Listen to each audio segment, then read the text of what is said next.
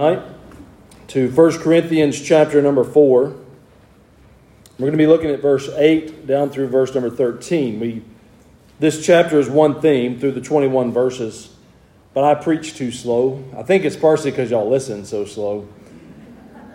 But we only got seven verses in last week, and we'll, we'll get through verse 13 tonight, and we'll finish the chapter next time. But I want you to understand that it is kind of one theme through this entire chapter. Still, pretty similar theme through the book. Last time we looked at ministers and servants from the first seven verses, as Paul says, about, mostly about the, the apostles, but he also includes Apollos. And in this specific context, Peter is an apostle, but he includes Cephas in his, what he's talking about here. But he says, This is how you should receive us. And then he said, This is how this is why you should receive us that way. And remember, we talked about the under rowers in the galley ships. And really, that's what all of us are. Well, tonight we move on then in verse 8 through 13 with the theme of servants for Christ. So let's let's begin reading in 1 Corinthians chapter 4 verse number 8. Now you are full, now you are rich. You have reigned as kings without us, and I would to God you did reign, that we also might reign with you. For I think that God hath set forth us the apostles last as it were appointed to death. For we are made a spectacle unto the world, and to angels, and to men. We are fools for Christ's sake, but you are wise in Christ. We are weak, but you are strong. You are honorable, but we are despised.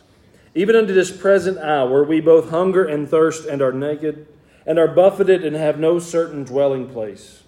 And labor, working with our own hands, being reviled, we bless, being persecuted, we suffer it being defamed, we entreat. We are made as the filth of the world, and are the off scouring of all things unto this day. Let's pray. Lord, thank you that we can join together with our church family around your word tonight.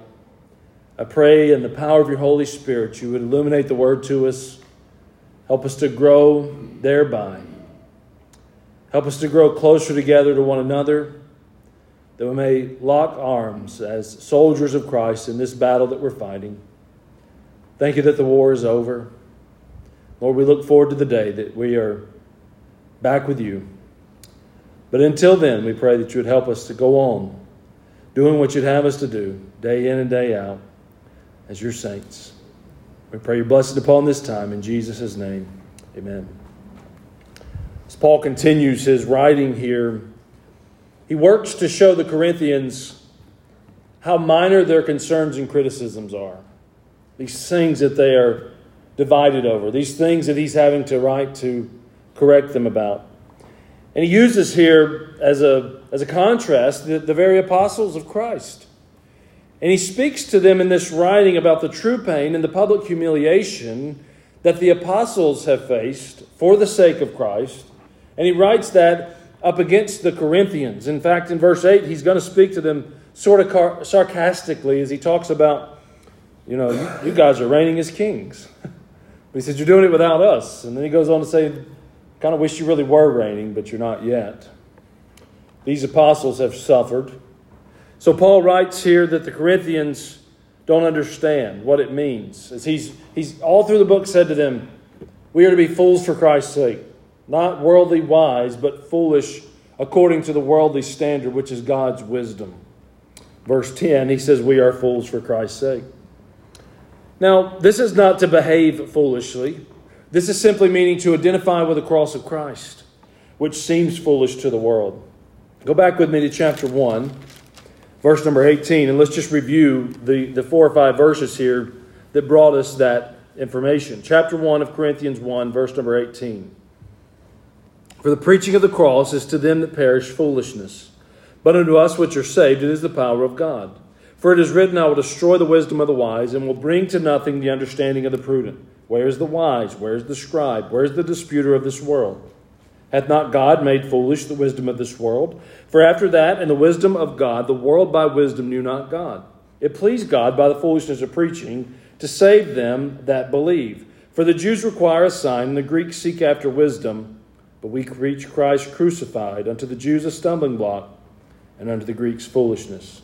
But unto them which are called, both Jews and Greeks, Christ the power of God and the wisdom of God, because the foolishness of God is wiser than men, and the weakness of God is stronger than men. You can go back to chapter number four. The suffering experienced by the apostles devalued their mission in the eyes of the world, and it seems that it did this even in the eyes of this church in Corinth. So Paul writes to them to say, You have all this wrong. This is what it meant for us to be servants of Christ. And I want to use that as our topic tonight as we explore these verses servants of Christ. And I'm going to give you two headings one from just verse number 8, not yet kings. And then from verses 9 through 13, the heading of fools for Christ. So just grab that if you can. You might go to sleep on me before I'm finished. But this is what it means to be servants of Christ. Corinthians, you are not yet kings. You are simply fools for Christ. That's what he says. So, confident of the sinful pride of the Corinthians, Paul really ridicules them here. So let's begin in verse 8 with this idea that they're not yet kings. Now you are full. Now you are rich. You, you have reigned as kings without us, and I would to God you did reign, that we also might reign with you. I think he's being sarcastic here. It's as if he is saying to them in a very sarcastic manner, You've already achieved spiritual greatness, haven't you?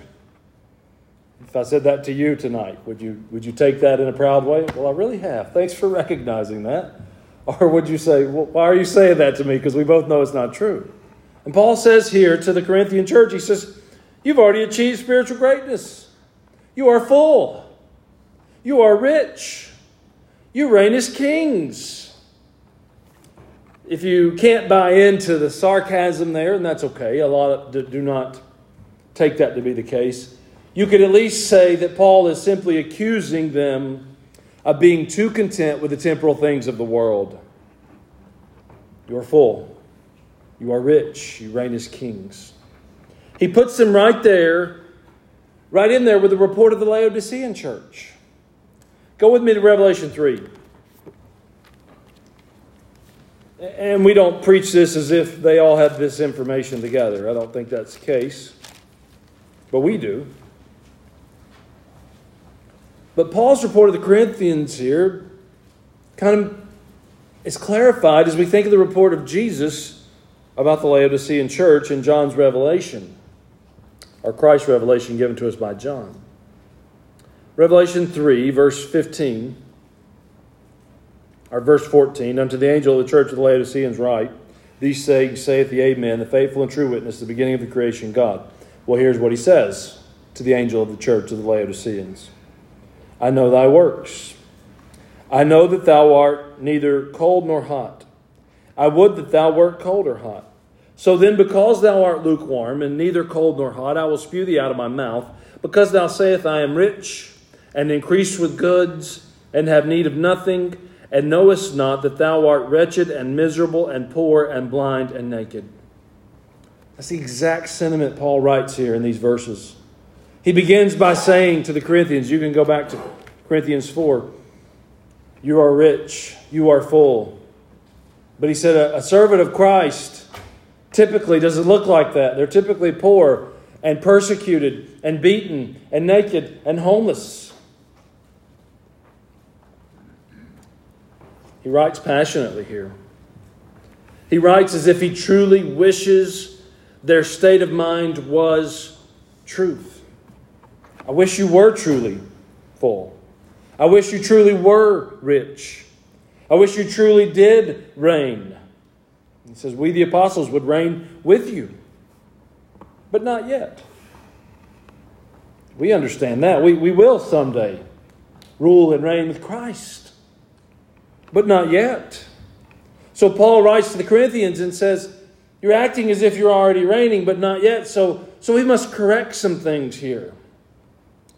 William MacDonald writes Christians will reign with the Lord Jesus Christ when he comes back and sets up his kingdom on earth. In the meantime, their privilege is to share the reproach of a rejected Savior. Our privilege is to take up our cross and follow Jesus. We must hear this. We must heed this, church, knowing that this is the biblical expectation for ourselves. Does this mean we must be homeless? No. Is this a call to poverty? Of course not. I would look out here and say to us, we are rich. Look, just look at the facility we're meeting in tonight. We live very rich lives. I'm not saying you need to downgrade your life, but I'm saying, Paul was saying to the Corinthians, I don't think he's even given them that call. He's just saying, you need to downgrade your level of thinking. You're thinking and trying to operate up here. We're not there yet. You need to think like Christ, who made himself of no reputation, took upon him the form of a servant, made was likeness of man, and went to the cross. First Philippians 3, if you want to look there, Philippians 3 9. Good, good verses. Philippians chapter 3, verse 9.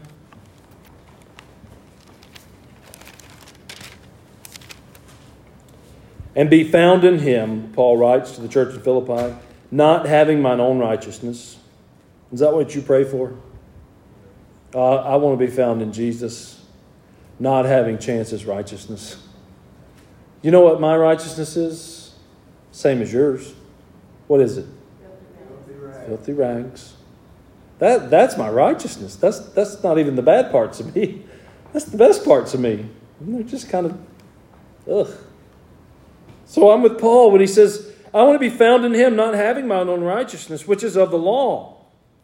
Is that how you want to be justified? Through the law? Do you want to have to hold that standard? Do you want to live that life? No. But that which is through the faith of Christ. That's what I want. That's how I want to know him. I want to be found in him. Not having mine own righteousness, but having that righteousness of Christ that I get simply by having faith in Christ. The righteousness which is of God by faith. Verse 10 that I may know him. Don't you want to know him more? Don't you want your relationship with Jesus to be deeper? Don't you want it to be more meaningful? Don't you want it to be more helpful? Don't you want to for Him to be more helpful yourself? Surely we do. That I may know Him. What about Him? The power of His resurrection.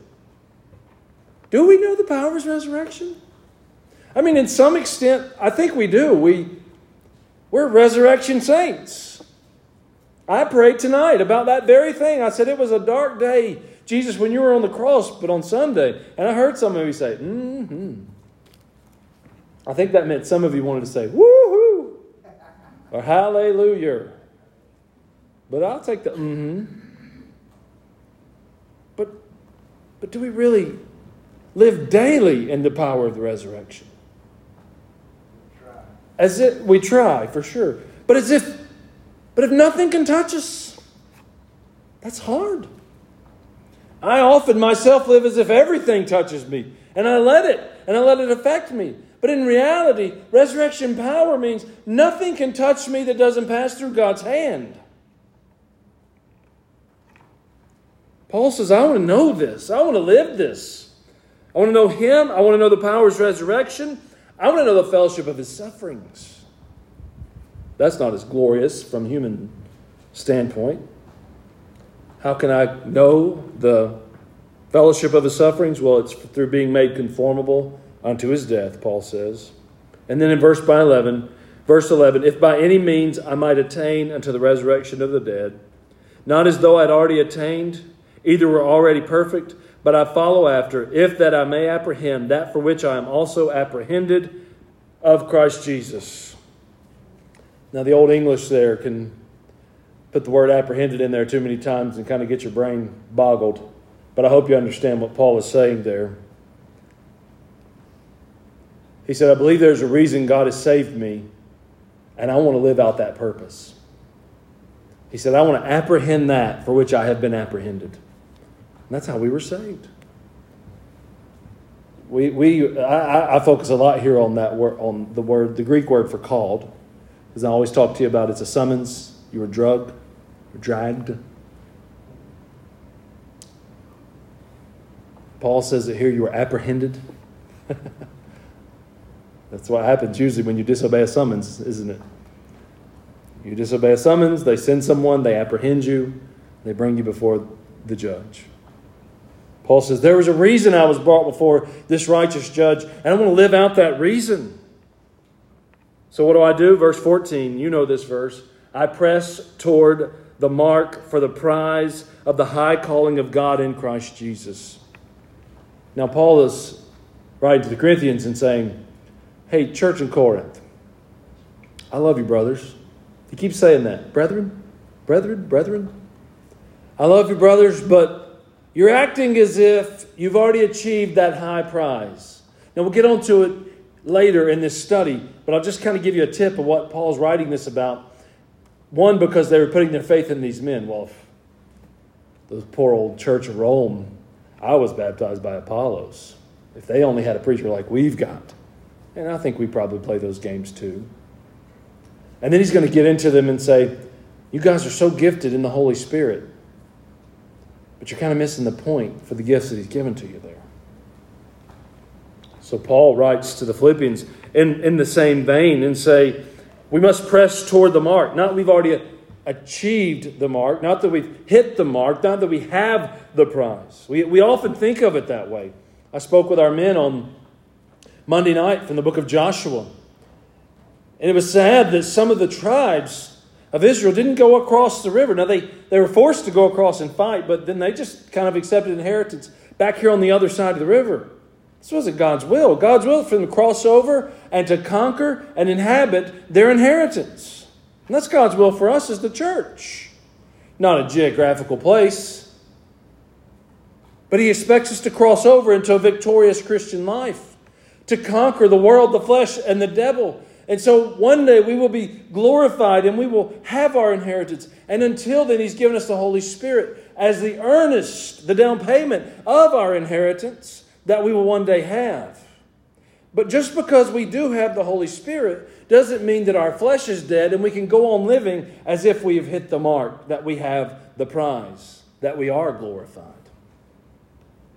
Boy, if this is what glorified is like, we don't have much to look forward to, do we? Aren't you glad this is not glorified preaching? Yes. Yeah, this is just normal preaching. We, it might be Holy Spirit filled preaching. We pray that it is. But it's not glorified preaching. So Paul says to the Philippians, I don't count myself to have apprehended. I forget those things which are behind. I reach forth to those things that were before. I press toward the mark. But we're not pressing toward the mark if we believe we already met that mark. We're not striving for the prize if we think we already have the prize. If we think all there is to it in this life is to get saved and know our sins are forgiven. It's like we've got a fire insurance policy in our hands and we say, all right, I got that one marked off the list. I'll show up as much as I need to to keep them off my back down there at the church. And that's that, right? Well, that's, that's not it at all. We show up here to worship together. We show up here to learn from the Word, but but part of that is worshiping our Lord together. That's what we're, we're, meant to do here. As servants of Christ, Paul writes to the Corinthians, and I say to the church, we've got to put aside this type of thinking. Forget the past, reach forward for the future. Go with me to 2 Timothy 4.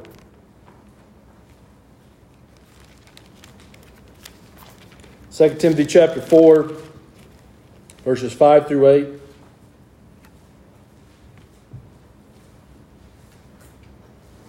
Paul writes to the preacher here Watch thou in all things, endure afflictions, do the work of the evangelist, make full proof of your ministry. That's his instruction to Timothy. And the reason he's given that instruction is this Paul says, about himself, I am now ready to be offered.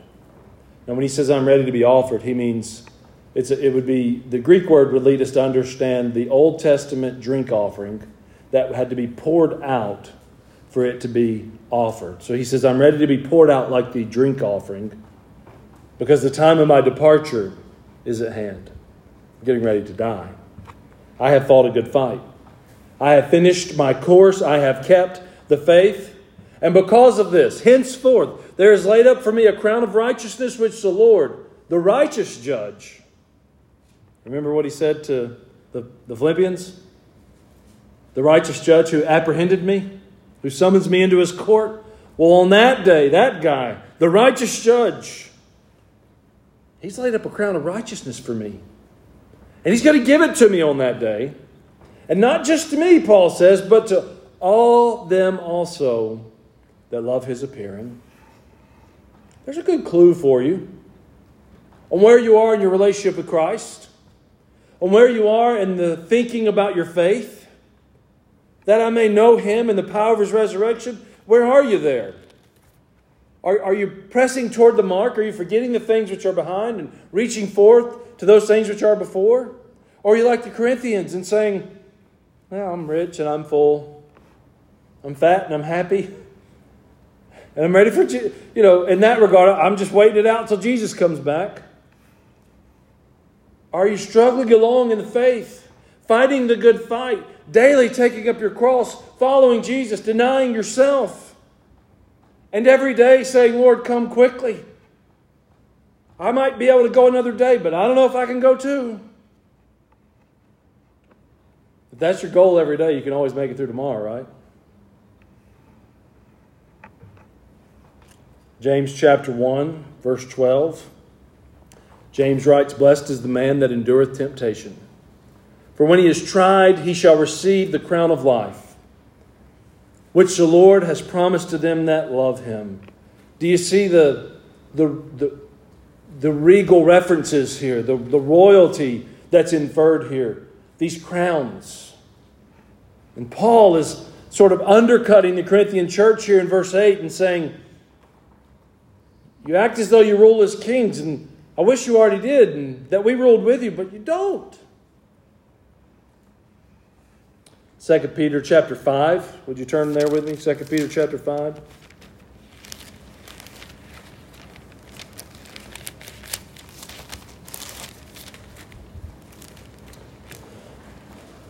Second Peter chapter 5, verse 1. I'm going to go down through verse 4.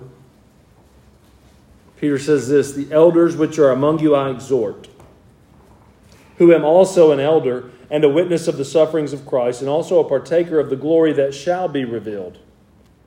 Well, how does he exhort them? Feed the flock of God which is among you, taking the oversight thereof, not by constraint, but willingly, not for filthy lucre, but of a ready mind, neither as being lords over God's heritage, but being examples to the flock.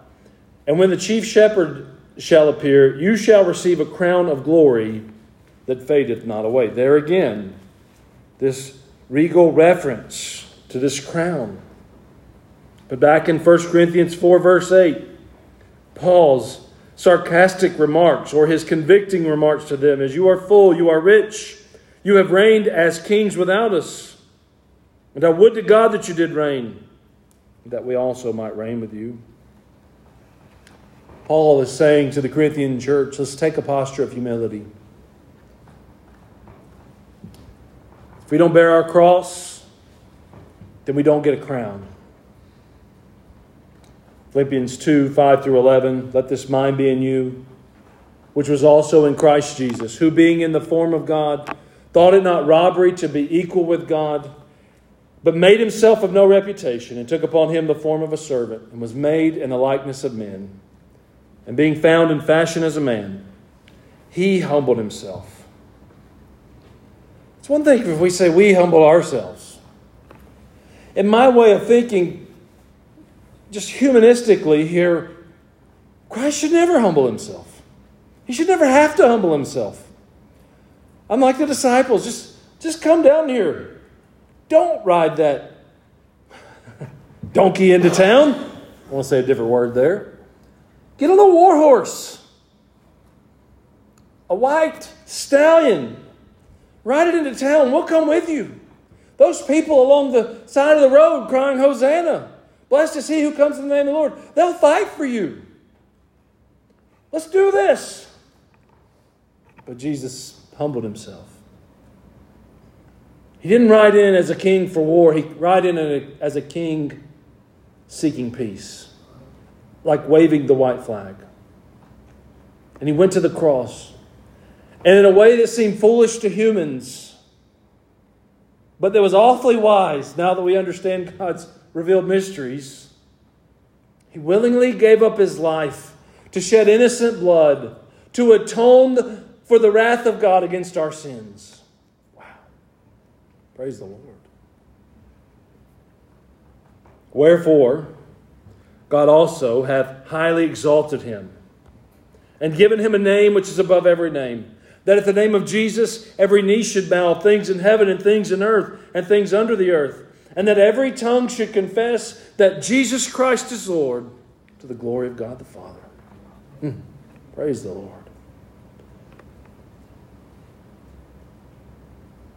The point I would make to us, the church, is even Christ Himself, God the Son in human form, took the humble route toward His exaltation. Paul is saying to the Corinthians here, in this regard, don't, don't take that high road. Don't operate as if you are rich and full and already reigning as kings. We're the servants of Christ. Doulos, bond slaves, slaves. Oh, we have a great master. We serve him willingly. I want to point one more thing out to you. I hope you're in Philippians. If you're not, that's okay. But Philippians 2 5, 11.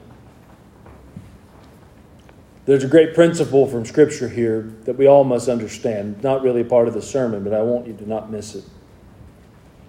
When the Bible says all, what does it mean? All. And we always joke and say, and that's all that all means. When this verse, there's another form of all, and the word is every. God has exalted Jesus and given him a name above every name, that at his name every knee should bow. Now, Scripture's clear on these types of things. There's going to come a kingdom. How long is this kingdom going to last? 1,000 years. It's just clear as day. It says that. A thousand years, right? It took God how many days to create the earth? Six. He rested on the seventh, so we'll count it as seven. Noah was in the ark for how long? 40 days and 40 nights. Who, who are the people who will go to heaven?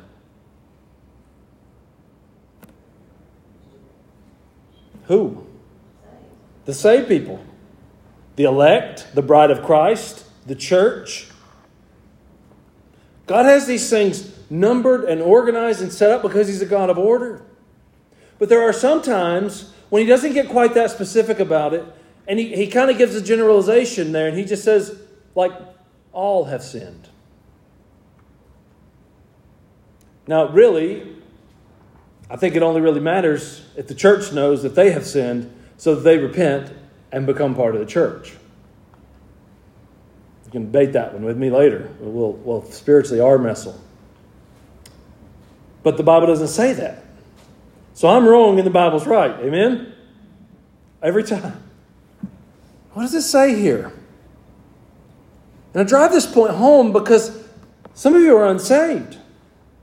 And you're going through life like it doesn't matter.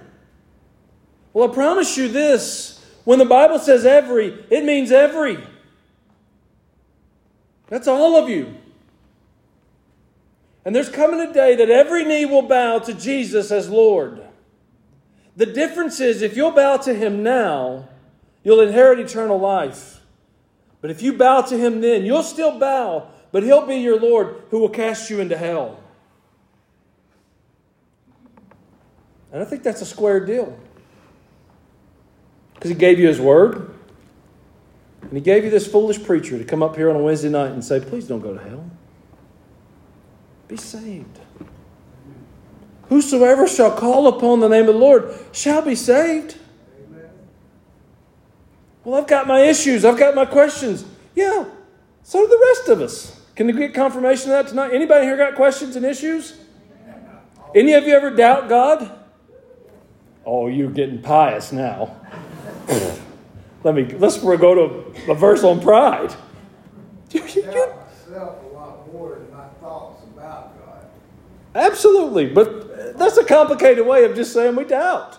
We doubt. all the time. My point is, we're not a bunch of people saying, we've got this thing all figured out and our lives are hunky dory and squared away and you should be like us. No, this is me saying to you, I'm going to say it this way for emphasis. Don't be mad at me. I just I need to say it this way. March the night 1994, God scared me out of hell. That's a better way to say what I was thinking. I just I don't want to go to hell. And I'll tell you, as an 11 year old, that was my motivation.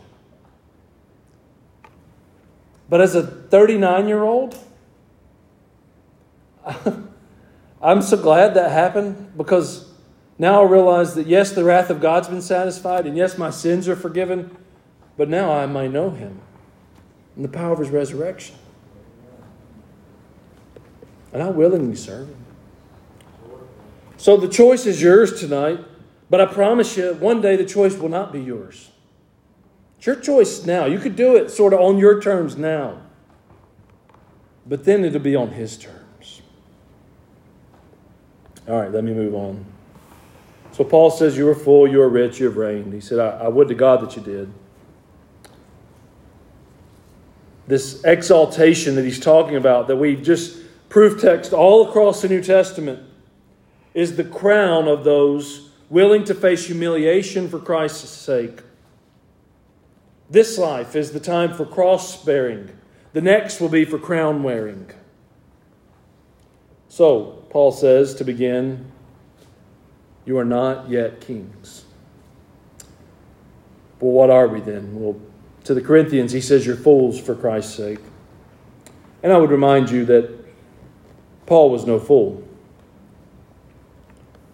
I don't think Paul enjoyed suffering any more than the next guy. Now, we read about Paul and some of the other apostles. They'd beat him up in one town, throw him out. They'd get up and wipe themselves clean and say, you know, we joke and say they'd say, "Well, that was fun. Let's go to the next town and do it again." Maybe they didn't use those exact words, but the the connotation is simply that for Christ, who died for their sins, bled and died and suffered on a cross, by whose stripes they are healed, they said, "What's what's one more beating?" Right? But Paul's no fool. I don't know that he specifically wanted this life. God chose it for him and he willingly served this life. And he writes here as if he wished the Corinthians were right by saying, We are kings, we are full, we are rich. But Paul knows that they're not. So he reminds the Corinthians, beginning in verse 9, and us too indirectly, of the plight of the apostles. And so we understand the apostles' role in this context as that of the Old Testament prophet, the spokesman for God, the one who, no matter what pain, no matter what humiliation, no matter what odd thing happened in their life, their calling, whether they wanted to or not, was to be God's mouthpiece on the earth. So it was for the apostles. And thankfully, they suffered much, and most were martyred. Were all of them martyred? I Need some scholars in here tonight. I should know that. I don't know. But that some of them were martyred so that we would have the Word. What a wonderful thought. So, read verse 9. Up against his sarcasm in verse 8, he says, For I think that God hath set forth us, the apostles, last, as it were appointed to death, for we are made a spectacle unto the world, and to angels, and to men. So he pictures them here as thrown into the arena. You've seen the pictures. The Christian bookstores sell them the Colosseum, the Christians tied at the stake, and the lion over there. This person's going to be martyred. This is what Paul is picturing here. He says, God has set us forth, the apostles, as it were appointed unto death, and we're made a spectacle unto the world, and to angels, and to men. He and the other apostles suffered severely for the faith. And so Paul says here, for God's sake, we suffered and we were made a spectacle. And the way that he pictures it is great. He says to the entire world, but, but then he says, but even to the angels. And we can just kind of imagine the, the imagery there of the heavens and the angels kind of viewing over into this, this fishbowl of a world and seeing what is happening here. In verse 10, he says, This seemed foolish by the worldly standard. We are fools for Christ's sake. And again, some reprimand to the Corinthians, but you are wise in Christ. This is not him complimenting them. He's saying to them, What we did by the world's standard seemed foolish, but I promise you it was was of Christ. And he had the authority to say that. And he said, You guys are not following the same route, but you act as if you are wise in Christ. We are weak, but you are strong. You are honorable, but we are despised. We think about the Apostle Paul, and you, you could wonder, well, what would his life have turned out to be had he not had the Damascus Road? Had he just continued on the normal path for his life? Oh, he would have been elevated to the top. He was already mostly at the top, but he'd have been the guy in the Jewish religion, in the Jewish world. There probably would have been no ceiling to the success that Saul of Tarsus could have achieved in this world, but instead, he has the Damascus Road experience, and he asks of the Lord in Acts chapter 9, verse 6 Lord, what would you have me to do? I start every day that way. Lord, what would you have me to do? Now, some days I have some plans. We go down to Krispy Kreme and have coffee and donuts. But Lord, while I'm down there, is there anything you need? While I'm out, anyways. I'm not telling you that you got to just shut your life down and, and just sit around until the Lord tells you something. I think often we think that's what waiting on the Lord means. Stephen, you and Liz waiting on the Lord to send you on the mission field, right? Just sitting around doing nothing? No, it's hard work, isn't it? This waiting on the Lord is, is busy. It's difficult. It's a lot of fun asking a lot of people for their money. Yeah. This was Paul. Saul of Tarsus converted to Paul. How did he live his life? Lord, what would you have me to do? He lived out the remainder of his life doing that which God said, This is what I would have you to do. But to most, this seemed foolish and it seemed weak.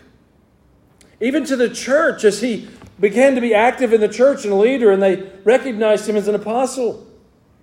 They try to tell him what to do. They'd say, Paul, don't go over there. They'll beat you. Paul, don't go there. They'll jail you. Can you imagine the Jerusalem church after Paul's hauled away to a Roman jail? And they had all told him not to. Oh. I mean, I know we don't gossip, but I can imagine. Can you imagine the gossip? Somebody said, you hear about Paul? No, what happened? Went to jail. No, he didn't. We told him not to go down there. They'd arrest him, take him to jail. What's he thinking? Does he not know how limited his ministry is going to be from a Roman jail cell? You know, I don't know if maybe he don't have some sin in his life. Are you guys not this vile and wicked? All right, well, pray for me. And there sits Paul and writes a large chunk of the Bible. You know, in that limited capacity in this Roman jail cell. Oh, he seems Seems like it's all wrong. It seems so foolish. It seems so weak. Paul writes to the Corinthians and says, You guys are preferring another way of living. You want to be wise and strong and held in honor. He's making the point here that the apostles' suffering was wise and was strong and was held in honor. Maybe not now. But someday, when they're giving out the crowns, that'll become clear. The more modern martyr, Jim Elliot, I believe had a true grasp on Paul's sentiment here, as he is famously quoted in saying, He is no fool who gives what he cannot keep to gain what he cannot lose. Isn't this what Paul's saying? It's like when Paul said, For me to live is Christ and to die is gain. Warren Wiersbe said, Strength that knows itself to be strength is weakness. But weakness that knows itself to be weakness becomes strength. I'm going to tell on one of my boys tonight. You other two don't pick on him for me saying this. Promise? Promise? Thomas recently challenged a girl to an arm wrestle. And you, you don't even did I tell you the rest of the story, do I? Strength that thinks itself is strength is weakness. He was so sure of himself. And if you're not around Thomas very much and don't know him, his dad's sentiment toward him is he's my little Ernest T. Bass. I love him, but he's his own guy. He's smart as a whip. He'll do well in life. I don't mean that as an insult, but just kind of in his ways, you know. It's me, it's me, it's Ernest T. So he recently said, you know, I'll arm wrestle you to a girl, and I'm left handed, I'll even do it right handed, he said. And he lost. and he didn't come telling anybody. He kept his mouth shut. And she came and said, I just beat Thomas in arm wrestling. And I thought, oh. I said, buddy, there's only two ways that could have went, and both of them would have been bad for you. Number one, you beat that girl at arm wrestling, she's going to hate you the rest of your life. Number two, you lose to that girl at arm wrestling, and you got that on you the rest of your life. But it's a good illustration of where we are tonight. Strength that knows itself to be strength is weakness. Oh, I could beat this girl at arm wrestling. I'll even do it with the wrong hand. This is the Corinthians. We are rich. We are full. We reign as kings. Paul said, I wish you did, but you don't. Wiersbe goes on to say, weakness that knows itself to be weakness becomes strength. Do you know your weaknesses?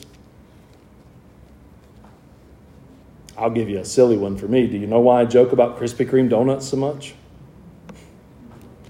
I love them. I, I could eat a whole dozen if they're hot. I mean, I could just, just suck them right in and not even feel guilty about it. It's a problem. It really is. They've got anonymous groups for other things, but they don't have it for Krispy Kreme eaters. No, they probably do. Now I'm being goofy, but but really on the on the deep things of life, especially the spiritual things, do you know your weaknesses? If you parade yourself around as strong and you kind of put off out of your mind your weaknesses, that's exactly where the world, the flesh, the devil are going to attack, and they're going to get you. You got to know your weaknesses best so you can defend against it in those areas. Take the path of humility. Don't take the path of I'm rich, I'm full, I reign as a king. Paul then builds his case with a list, and I'll finish with this. Verse 11, 12, and 13. Notice the list he gives here. Even unto this present hour, we both hunger and thirst and are naked, are buffeted and have no certain dwelling place. So he says, We're hungry, the apostles. He said, We're hungry, we're thirsty, we have clothes to wear, we've been beaten, we're homeless. Verse 12, we labor, working with our own hands, being reviled, we bless, being persecuted, we suffer it. We labor by hand. We're reviled, meaning we're slandered. We're persecuted. Verse 12 and 13, he explains in the normal ebb and flow of life, given such things here. Look at verse 13. Being defamed, we entreat. We are made as the filth of the world and are the offscouring of all things unto this day. So he starts in verse 12 being reviled, we bless, being persecuted, we suffer, being defamed, we entreat. He says, when this happens, this is what we do. When we are reviled or slandered, we return blessings in exchange. When we are persecuted, we endure. When we are defamed, we just encourage, we entreat. For Christ's sake. We do these things for Christ's sake. It says, For Christ's sake. Look at the last few words there. Verse 13 We are made as the filth of the world and are the off scouring of all things unto this day. A lot of other words you can use there, but I, I just picked scum. I don't think Paul or any of the apostles are scum. I, I put them on a, a high plane in my own life. But Paul says here, for the sake of Christ, we're willing to be the scum of the earth. Now, I want to warn you in closing Because there is a thing of being pious for Christians, and there is a thing of addressing such things in the physical to make us feel like we've addressed the spiritual. This is not Paul calling the Corinthians to such a life. He doesn't say that. This is not Paul saying, well, you guys have got to all be hungry and thirsty and homeless. No, this is Paul contrasting for their spiritual well being the mindset of two differently lived lives. He writes as if the Corinthians have misunderstood. They're behaving as if right now in their life was the time of the promised inheritance. And I know to an extent, yes, it is. But, but don't forget, the best is yet to come. They're a long way from the promised inheritance. Yes, we live a victorious Christian life. Yes, today we are saved. We begin our eternal life. Praise the Lord. But the best is still yet to come. The Corinthians' mistake here is that they're living for the honor that comes from men rather than that which comes from God. So Paul writes to them about this case he lays out for the servants of Christ. The servant of Christ is humble and faithful. The servant of Christ is not often popular. The servant of Christ is willing to work and willing to suffer. And the servant of Christ is crowned. Not now, but in the end, the servant of Christ is crowned. The Corinthians had instead elevated Paul and Apollos and Cephas, and they were trying to elevate themselves through their association with Paul and Apollos and Cephas. And Paul corrects them here.